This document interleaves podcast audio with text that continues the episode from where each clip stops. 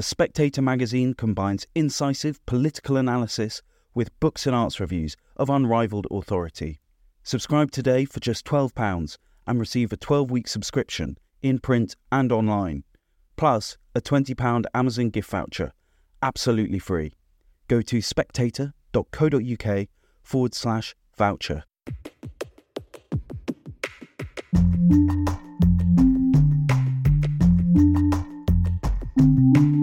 Hello and welcome to the Edition podcast from The Spectator. Each week we look at three pieces from the magazine with the writers behind them. I'm William Moore, The Spectator's features editor. On this week's episode, we'll be discussing Europe's escalating migrant crisis, learning about Australia's controversial voice referendum, and asking why some churches rise and others fall. First up, Christopher Caldwell writes in the cover story this week about Italy's new wave of migrants, which he says will upend European politics. He joins me now, along with Amy Kazmin, Rome correspondent for the Financial Times. Chris, I, I want to get onto the ways in which you say the enormity of this migrant crisis will upend European politics, but first, could you get our listeners up to speed with the situation in Lampedusa? Well, I can tell you how it stood yesterday or a, or a couple of days ago, which is that Lampedusa is very far south in Italy. There are parts of, you know, there are some places in Africa from which migrants travel southeast to get to Lampedusa. So it's it's tucked down into that bay, uh, you know, between uh, Tunisia and, and and Libya. So it's always under a lot of pressure. But Italy has got a lot of migrants this year. It's got about 130,000 migrants this year. And last week, in the course of about five days, you had 11,000 landings in, in Lampedusa, which um, which alarmed a lot of people and brought Giorgia Meloni, the, the, the premier there, along with Ursula von der Leyen, the head of the European Commission. And so so it's turned into kind of a crisis, and there's um, there's a lot of attention, not just in Italy, but elsewhere in Europe. Hmm. And uh, at the moment, what, what is Meloni and, uh, and Ursula von der Leyen, who also, of course, visited Lampedusa, uh, what is their reaction to the crisis? What do they say they're going to do uh, about it? Well, it, you know, it Meloni has responded in a pretty mainstream European way, which is an, an interesting thing in itself. Uh, you know, you remember when when Meloni came to power a year ago, she was thought of as um, you know, sort of the the, the most right wing person ever to have who have occupied her position in Italy. That was a little bit exaggerated even at the time because she had very good relations with the government of Mario Draghi, even though she was the only the only party in opposition. But in the past year, she's run she's run Italy in in, in a rather centrist way, in, in a way that a lot of people who are not on the Italian right actually find quite tolerable. And so her line on this migration crisis has continued to be Europeanist. She wants to work with um, uh, von der Leyen. The, the, the mood music was all about how this is not the frontier just of Italy, but of Europe. And it was a kind of a contrast, actually, even with the last government, which was much more nationalistic, I would say, in its migration policy. Amy, were you surprised at all by Meloni's uh, Europeanist reaction, as as uh, Chris describes it? Well, I think we have to really look at the way that this this has evolved since Maloney um, came to power, and of course, like many fiery leaders in opposition, you know, who say they're going to do extreme or dramatic things, it often proves harder to do those things once you're in power. In opposition, it's easy to kind of really declare dramatic things like we're going to have a naval blockade. But when you actually get down to the nuts and bolts of trying to implement some of these policies, you realize the complexities. And I think that there's no more, you know, complex issue than the issue of how to stop human migration or control it. And it's it's an issue not just in Italy, but I mean in the United States. I mean, these are clearly incredibly complicated problems. Meloni, when she first came to power, did start off doing some very hardline things that did differentiate her from, you know, the, say the Draghi government. There was a kind of a war on NGO rescue boats that were trying to help people in danger of drowning in the Mediterranean. There are a number of humanitarian organizations that actually have boats out there in the Mediterranean. Um, when boats, overloaded boats, fragile boats are in distress and look like they could, you know, be in danger of tipping over or sinking and drowning lots of people. There are actually boats that go in and, and pick people up and then bring them into Italy. And the government started off with some very tough policies towards these boats. Initially, they tried not to let them land, and and it ended up in a diplomatic row with France because there is some international law that says, you know, boats that are on the sea and run into boats in distress have some kind of international obligation. And Italy is a signatory to this international law. So the idea that somehow it's completely centrist and European, I think she has tried to be tough on these NGO boats who she and her government believe are pull factors encouraging migrants to undertake the dangerous journey. I think it's important to remember that earlier this year, there was a terrible shipwreck of a boat of migrants, a boatload of migrants that actually not come from Tunisia, which is where the huge inflow came now, but it had crossed all the way from Turkey. And in an absolutely, you know, ghastly tragedy, this boat filled with people fleeing terrible conditions in Afghanistan, especially um, Pakistan, Italian government was aware that this heavily loaded boat was heading its way and it had received a message and a warning. They did not send out a rescue boat to assist this boat. And in the end, it got like a 100 meters from the shore, broke apart on terrible rocks, and like a 100 people, including women, children, and babies, drowned.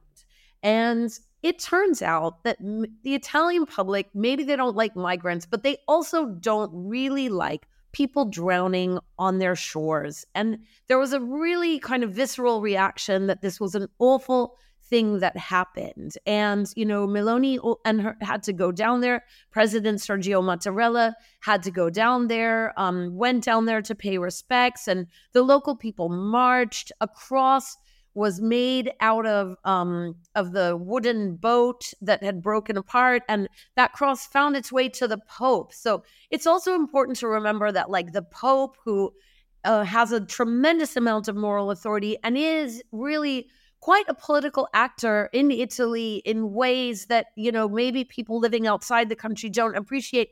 You know, he is always emphasizing the humanitarian aspect of this. So I think there have been these various things, but also it's very important to remember that Italy is incredibly dependent right now on Brussels. It is receiving 200 billion euros from a post COVID recovery plan. And if they go too far out and really alienate Brussels, there is this money at stake. So I think that's all kind of that's all in the mix. Moving on, uh, Chris, from Italy into the rest of Europe, I wonder if you could explain for our listeners why you write that the enormity of the crisis is about to shake European politics to its core. Yeah, not every European country is is quite as close to these African sea routes as as Italy.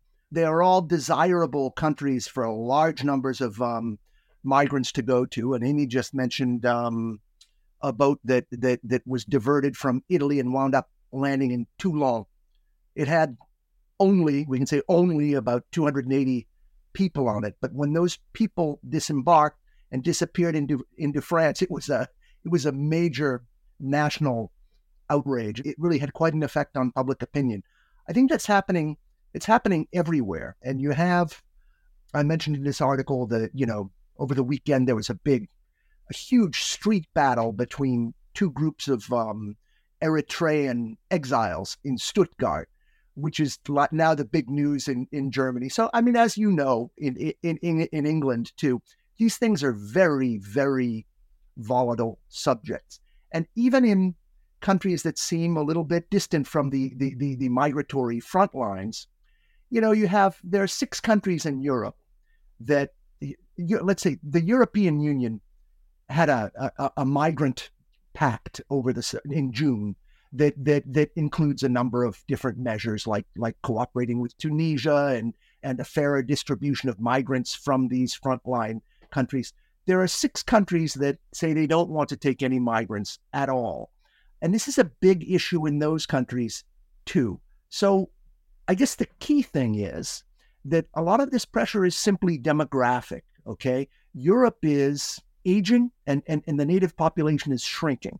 the median age in Germany and in Italy and in Austria is getting close to 50. You know, the median age in, say, Niger is about 15. Okay, so you, you just have a lot of pressure. You have like like a lot of population pressure now, and it's bound to get bigger in every European country. And so, uh, Chris, are Europe's leaders panicking about this? Are they worried about a sort of backlash of right wing populism, perhaps as we saw after 2015 with the last very large influx of migrants into Europe?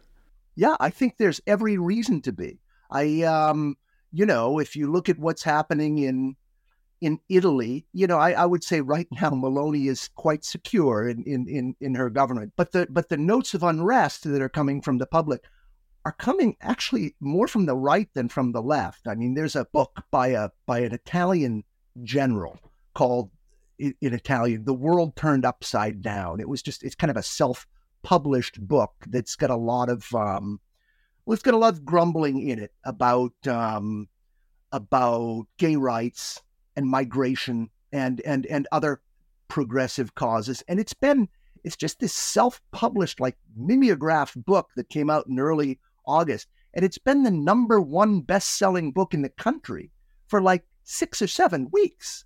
Okay, so Meloni's under a lot of pressure from the right in her country. In Germany too, you see, if you look at the Bavarian state elections, they're very the CSU, which is has traditionally been the most, which is the Bavarian part of the, you know, of the of the Christian Democrats. It's traditionally been the most conservative force in the country, and yet they too are being challenged from the right in the in the upcoming state elections. So yeah, we actually are in in something similar to 2015 or or 2016. Hmm. Amy, have you noticed from where you are in Rome that Meloni is getting, as Chris puts it, attacked more from the right than she is from the left? And do you sense there is this growing, perhaps right wing populist backlash in Italian politics because of the migrant crisis? Well, look, I think, uh, you know, Giorgia Meloni is actually an incredibly savvy and accomplished politician. I think her political skills are really quite impressive. But it's true that she is under pressure on the right. Of course, the left is, you know, criticizing often, and but I don't think anyone is paying that I mean, I'm not sure that there's that much attention being paid to them at the moment, but the person that she does really have to watch out for is her political frenemy, Matteo Salvini, who is ostent- who is her coalition ally and partner. He's the leader of the league and he is the deputy prime minister, but there's no doubt that at this point he is trying to outflank her on the right. If you look back a few years ago, their change in fortunes between these two politicians is extraordinary. Four years ago, Salvini that was, you know, riding high and looked like he was posed to lead the league as a future prime minister, like lead the league to be the dominant party in a, a right wing coalition. He had around 30, maybe more than 30. I don't remember the precise number, percentage of the vote. She had 3%. And their positions have completely reversed over the last couple of years. She now has like 30% of the vote supporting her and her Brothers of Italy party. His support has fallen to like 10%. So he is absolutely playing a game where, you know, he says all the time, we're all on the same page, we're all on the same page. But at the same time, he is very much trying to position himself as like the true right, where she is trying to slightly recenter herself at the center right. And, you know, so it is about which of them, I mean, they're basically playing for the same right wing votes. And, and who's going to get them and uh, you know who's going to get more of them him or her. Right now she remains incredibly dominant but he is definitely like hoping to kind of stoke up those who are dissatisfied with her and you know to make them say oh she can't really deliver. Let's go back to him. I mean he was quite discredited a few years ago. There was a feeling that he wasn't very serious. She i think presented herself as like the serious person who was really ready for government whereas i think his he has had a reputation as more of a loose cannon. I actually think that you know the fact that von der leyen went to lampedusa sat shoulder to shoulder she is saying like look I am doing the best I can with a very difficult problem. We do have Europe on our side. Ursula von der Leyen herself, she made a point of saying she'd like interrupted her trip or like delayed her trip to the UN General Assembly to come and see the situation in Lampedusa for herself. We do have allies in Brussels and we are trying to work together. We need everyone to work together to solve this problem, which is, in fact, probably a much more mature and realistic position than to just think that. You know, Italy can sort of do what it wants and and solve like obviously a very very complicated problem. Thank you, Chris and Amy. Next, Matthew Parris writes in his column this week about Australia's voice referendum, a yes no vote being held on whether to establish a new body which will advise Parliament on matters relating to Aboriginal and Torres Strait Islander peoples. The vote is a source of real controversy and division in the country, and here to discuss it with Matthew is Alexander Downer, former Australian Minister for Foreign Affairs and leader of the Liberal Party between 1994 and 1995. Alexander, could you start by explaining what the upcoming referendum in Australia is all about? Well, in Australia, to change the written constitution, you have to have a referendum, not only an act of parliament to change the written constitution, but then put that to a referendum, which has to be carried by a majority of voters, also by a majority of voters in a majority of these six states as well. So, in four of the six states. Um, the proposal of the Labor government is to have a change to the const- make a change to the constitution, which would not only recognise in the constitution Indigenous Australians, Aboriginal and Torres Strait Islander Australians, but also would establish a new institution which would then advise the government as well as the parliament on issues that related to Aboriginal and Torres Strait Islander affairs. That is basically the proposition. Hmm. And in terms of the reason the referendums come about in the first place, just going back a bit, and the reason this body is being suggested, it's related to um, document advising about the voice, isn't it? And I wonder if you could explain the context for our listeners about the plight of the Aboriginal Australians and and how how all this has led to this point when it comes to calling for the referendum.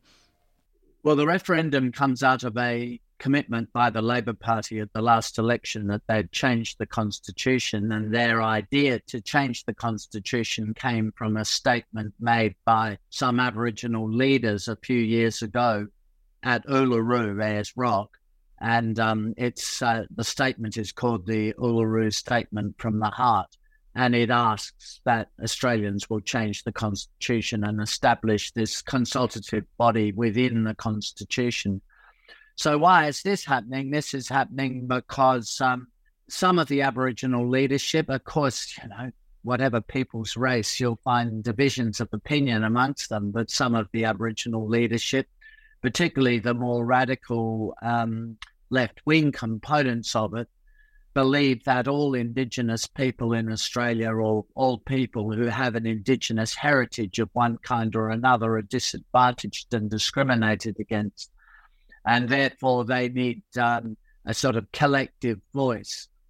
This is, uh, of course, contested by people that's much debated who say, well, not all Indigenous people, well, not all people with an Indigenous heritage in Australia are the same some of them are successful doctors and lawyers and have been ambassadors and successful business people and the like, whereas others live in remote communities. So 15% of the Indigenous Australian live in remote communities.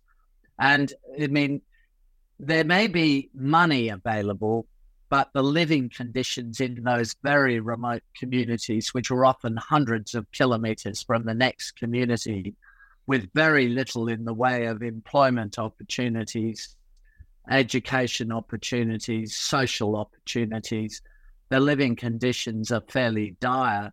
And it, it's really that 15% of the Indigenous population that has been very much a focus of public debate in Australia what to do about those people living in remote communities and their third world living standards. So this has sort of emerged from that debate. It would take um, weeks to go through the various policy iterations there have been over the last few decades, but there has been a huge effort made by Australian governments, state and federal governments, to try to improve the living standards of people in those remote communities. But I think my take on it is that people who live in really remote communities without any significant economic base are going to be substantially disadvantaged compared to people who live in in towns or cities um, which have an economic base. So a lot of the problem isn't to do with their their race or their their heritage, but to do with the circumstances of, in which they live.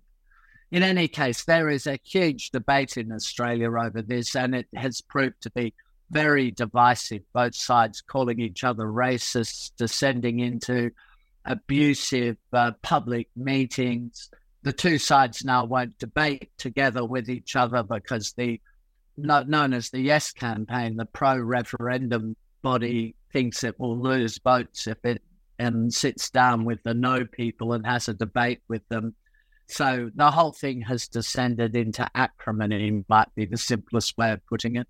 Yeah, so Matthew, you, you write uh, in your column this week about your, your recent trip to Australia where you witnessed this debate. I, and I wonder um, if you could tell our listeners about this division that uh, you write about in your piece and what you witnessed uh, when you were there. Well, I, I should first say that I, I only had a, a snapshot. I was only for a little less than a month in Australia. Alexander knows all about this, and everything that he is saying uh, rings true with, with what I saw.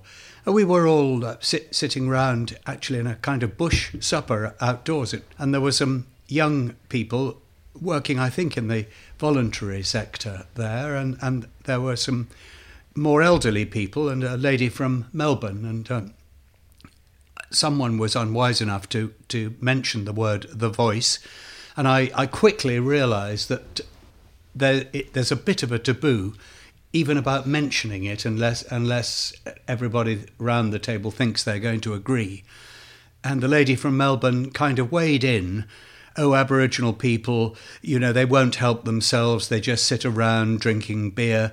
They make a huge mess and they never never clear it up. And you know, what can you what can you do about it? And in town centres, when there's a whole lot of them together, I feel afraid that, that there's something intimidating about them. And the young woman who was rather brave in that company. I, I think uh, started saying, "Well, that, that's that's not right. It's not true of all. It's not true of most. Uh, how many Aboriginal people do you actually know and work with? You know, they're great people. Uh, they have a, a, a, wonderful cooperative spirit, and so on. And the argument raged. Uh, people remained polite, but one just got a, a sense of the tension in the group that we were even discussing these things. It was as though Banquo's ghost had uh, somehow appeared at the table. Yes, well, I mean, lots of people in the UK media keep comparing this referendum to the Brexit referendum. But I suppose one could argue that, that this is perhaps even more of a divisive and contentious issue because it is a referendum that is explicitly on a question of uh, racial division and, and racial lines. I, I, just can't see why Anthony Albanese even uh, even decided to, to have a referendum in the first place. Actually, the previous uh, Liberal coalition had mooted the idea but had never taken it any further. And for some reason, he decided to take it further. I would have thought anyone would, could told him how this would go. All over Australia, people are worrying, I think, about it.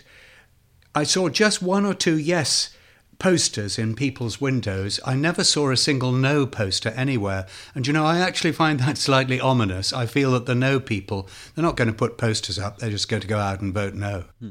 Well, Matt has said it all, I think. Um, it's proved to be, as you would expect, any. And having a referendum on Brexit is, is, is one thing on whether you should be a member of the European community or not. That's a mechanical thing and has some philosophical background to it as well on race, having a referendum on race, I would just de- describe that as an incredibly unwise thing to do. And to generalize about people's race, to say all Aboriginal people will be represented by this body. Well, even Aboriginal people who are millionaires, even the, you know, ambassadors who are Indigenous. Um, sports stars who earn millions of dollars a year, they will be represented as well by this body. This is just race politics. Um, imported, by the way, from North America as part of their much beloved critical race theory, which I mean, I think is one of the most divisive things of our era. And dividing people up on the basis of race is, for me, a shocking thing to do. I used to campaign against apartheid in South Africa when I was a student and now seeing all of this race politics re-enter very tolerant, very egalitarian and rather liberal country like Australia, it's just incredibly sad to see. But as Matt says, people don't necessarily want to talk about it because they're frightened that if they talk about it over lunch or dinner, they will fall out with each other. I went to a dinner party in South Australia quite recently. And just towards the end of the dinner, the host foolishly said, Well, by the way, what do you all think about the voice? And, you know, two hours later, people were still shouting at each other. So um, you can have a referendum on Brexit, but never have a referendum on race. That was that's the moral of modern Australia. But my guess is that when the referendum comes on October the 14th, it won't just lose, it will lose easily. Hmm. And if Australia is, as you say, a very liberally liberally tolerant country, is the reason for voting no? Is it because Australians want to do right by Aboriginal uh, Australians, but they don't believe this is the right way of doing it? Is that is that why you think uh, no is gaining momentum? Yes, I've got. I mean, there's no argument in Australia about um, wanting to help those Aboriginal people who need help. But I mean, that is true of non Aboriginal people, of Asian people or Caucasian people who need help. There is a view in Australia that people who are disadvantaged um, should be helped by society in one way or another, particularly by governments, but not exclusively by governments. But I think Australians have really recoiled from this idea of establishing a race based institution. So Australia would have built into its constitution forever, by the way, forever, uh, built into its written constitution, an institution which uh, most Australians would be ineligible to participate in on the basis of their race. That would be that would be something like ninety seven percent of Australians would be disqualified from participating in this institution. I think in the end, people think that's that's not right. No, not in an egalitarian society. We're talking as though there is, on the one hand, white Australia, on the other hand, indigenous people. Uh, but that Australia now has a very large um, non white immigrant or originally immigrant population, people from uh, Vietnam, Cambodia, Laos, and Thailand, all, all those places. Are they part of this conversation? What do they think about the, the Aboriginal issue? So they think um, what other Australians think. They they don't um, break up on racial lines when they come to address this issue. I mean, they all. Uh, to put this into some perspective, about eighteen percent of the Australian population is of Asian heritage. And then there are people of Middle Eastern heritage and African heritage and so on. So, although Australia is still predominantly a white country, and those white people largely have their heritage in the British Isles, including Ireland, it is a multicultural country and it prides itself on that. And it prides itself on embracing people of all races and all cultures. That is part of the national ethos, or as they like to say nowadays, national zeitgeist. So I would have imagined non Caucasian people would think about this issue exactly what Caucasian people think. I don't think there would be a breakup on those grounds at all. And just finally, uh, Alexander, do you get a sense that the Labour government regrets calling this referendum, or are they uh, proudly sticking to their guns for it, at least for now? And if they don't regret it yet, do you think they may well regret it on October 15th?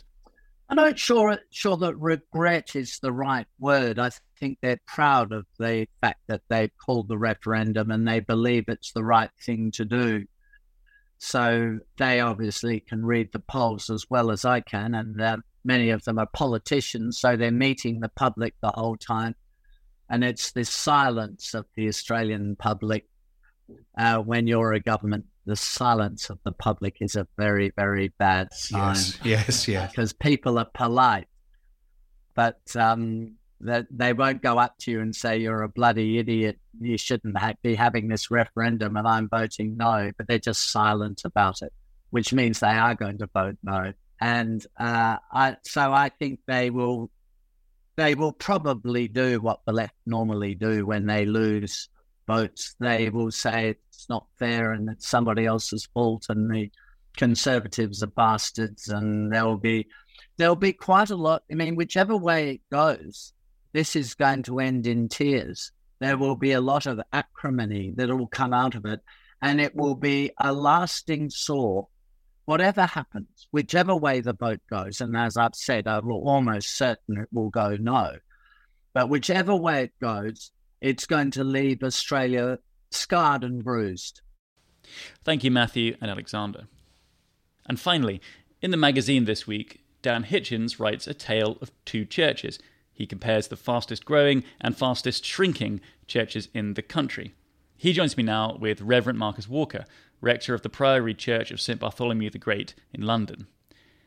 Dan, could you start by talking our listeners through what lessons you learnt about the state of Christian faith in the country from visiting these two churches? Yeah, it's only a small sample going to two churches, but it was fascinating seeing Elim Pentecostal, which is the fastest growing denomination, and then the following week going to uh, the United Reformed Church, which has the fastest rate of decline. At Elim Pentecostal, there was a kind of raucous energy, I have to say. It felt a bit like a, a family reunion. Everyone knew when to join in, you know, raucous laughter in jokes, almost something anarchic about it. And at the same time, a very strong sense of identity this is what we believe, this is who we are, this is how we're going to tell the world about Jesus. I mean, they're very intentional about evangelizing. And actually, it seems that the sociological research does suggest that churches with a strong sense of identity, who also uh, really know what they believe, often have quite strict doctrinally conservative beliefs, are in modern Britain growing. And the United Reformed Church does take a different kind of approach. It's explicitly, if you look on its website, it says we embrace a wide range of opinions. We don't have a strong sense of hierarchy or authority in terms of what we believe. And they certainly take a much gentler approach, I think. The sermon I heard, which was actually from the moderator of the United Reformed Church, was in part about how one should avoid using pronouns if possible. If that's what you want to do for God, don't say he or she or it or they, which again shows a certain distance from Christian tradition and perhaps again a, a slightly fuzzier identity. So I think perhaps if you ask them, you know, what do you believe, you might hear quite similar answers, but there were different atmospheres at those churches. And I think that reflects uh, the fact we have an extraordinary diversity of forms of Christianity in this country, and also a great diversity under the surface in terms of who is succeeding, converting new Christians and growing, and who is experiencing decline. Hmm. Well, Marcus, I wonder what you make of Dan's piece and uh, his diagnosis, perhaps, for some of the issues that are that are causing churches to decline. Um, I wondered if you could give give us your your take on it and whether you think there are lessons to be to be learned from the churches that are growing very fast and the ones that that are declining very fast as a, as a model of what not to do. well, I think it's a very interesting piece. As Dan says, there's always a danger when looking at two churches and extrapolating from from the particular to the general, but you know the, the, the broader underlying statistics which led him to these two churches are the, the most interesting thing. I mean, there's always a danger of talk of sort of reading too much into very new churches growing very fast because a small amount of growth is an astronomical percentage of increase. But, so all of that sort of caveated, hmm. but it is interesting to see which churches, not just in the UK, but across the Western world, are growing, which churches are shrinking, why they're shrinking, what their sort of links are to their own past and to the broader Christian tradition and to the broader culture.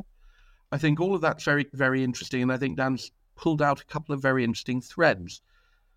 The first question I'd ask is Is it worth getting up in the morning, getting out of bed, wrestling with children to drag them to church in order to go to church?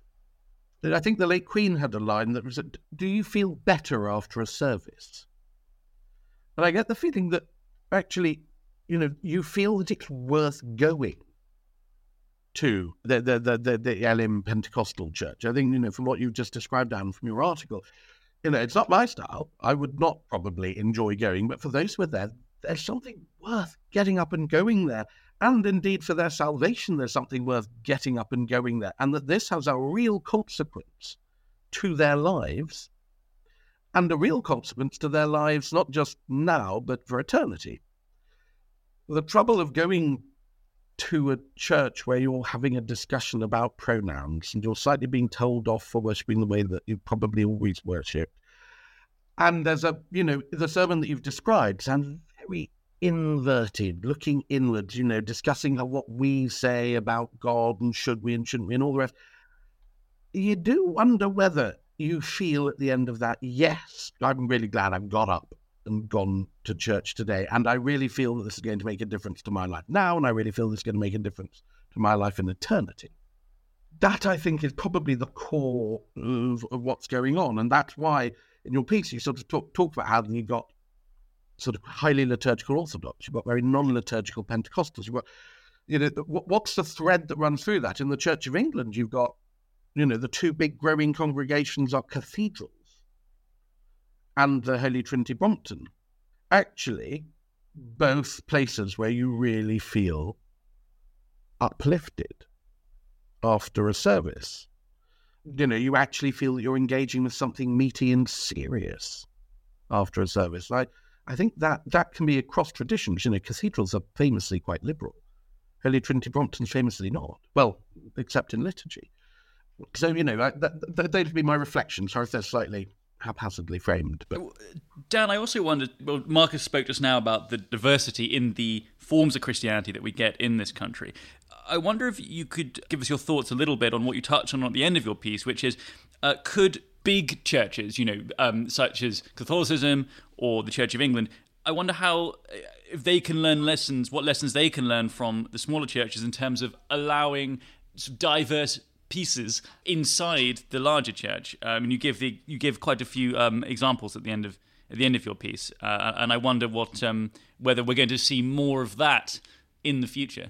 Yeah, absolutely. I I mean, the piece is sort of written against an assumption that because Christianity is in numerical decline overall, which of course it is in the UK, that therefore there's just a few bewildered holdouts still going to church, and some people doing it out of habit, and that. Uh, you know, as Richard Dawkins puts it, Christianity is in its death throes. But actually, you know, when you look below the surface, you see some forms of Christianity are declining fast.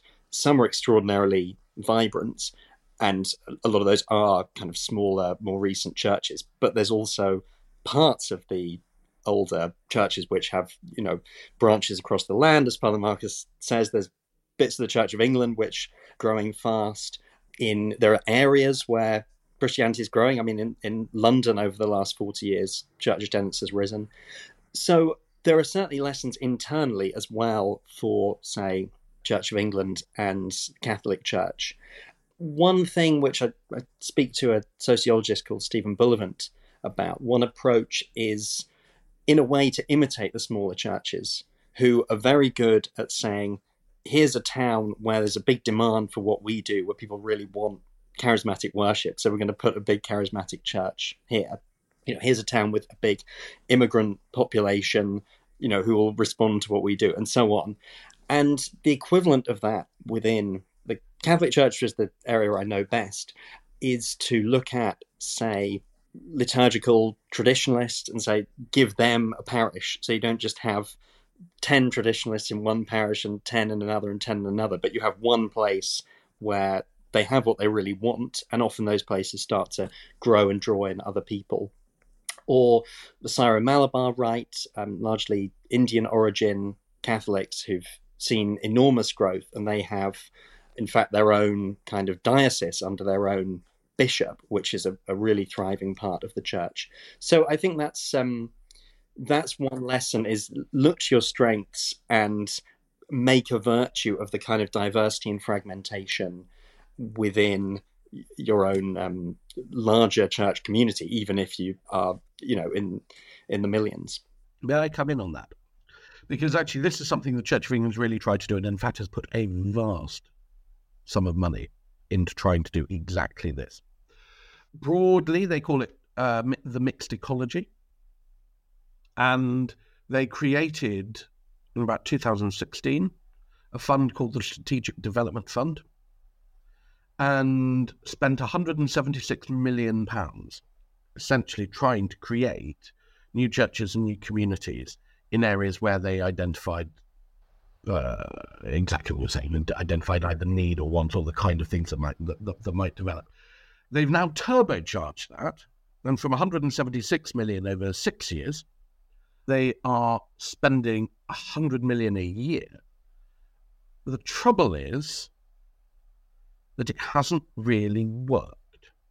So they got Sir Robert Chote, former head of the Office of Budget Responsibility, to do a study into it. And these new worshipping communities were supposed to bring in, they, they had to put an estimate as to how many they thought they credibly could bring in with the money that they're being given. And some were given astronomical sums of money, millions and millions and millions. And they were expected to bring in about 89,000 Christians. They ended up in the report with about 12,500. And they had to change the definition to new witnessed disciples in order to include people who turned up to a cafe but had not actually attended divine worship. I don't, you know, now I've criticised this quite hard, partially because this has actually come out of funding parochial ministry. And the consequence of that has been a death spiral in certain parts of the country in parochial ministry.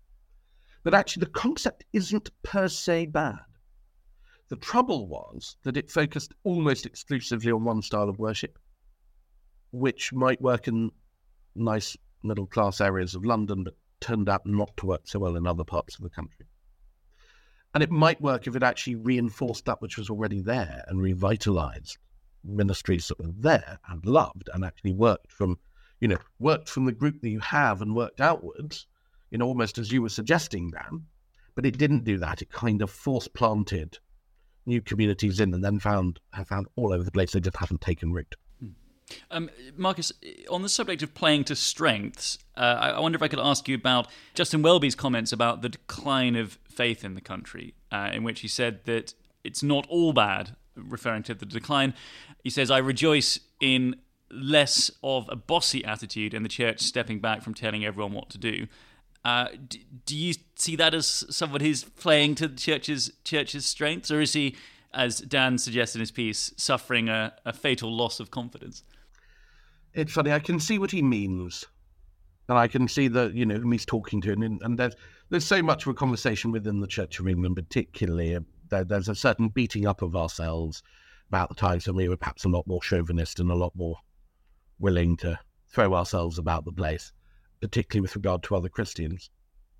The trouble is, what you can't help hearing in that is a disinterest in whether people find God, know Christ, go to heaven. You've got, you know, all of those basic questions that actually he, he almost certainly doesn't mean this. And he is a person who has a deep concern for people coming to God. But the trouble is that when we're a little bit too concerned about beating ourselves up about our past, there is a danger that we're not that interested in the future and of the people who actually we hope will find God now and in the future. And obviously, being Anglicans, we hope they find God and then through the Church of England, where everybody else they find God in their own way. I sort of, yeah. And of course, when you start sounding like you don't care about that, people might take you at your word. Thank you, Dan and Marcus. And that's it for this week. As ever, if you've enjoyed the podcast, pick up a copy of The Spectator magazine to read all the stories in full. I'm William Moore, and I hope you'll join me again next week.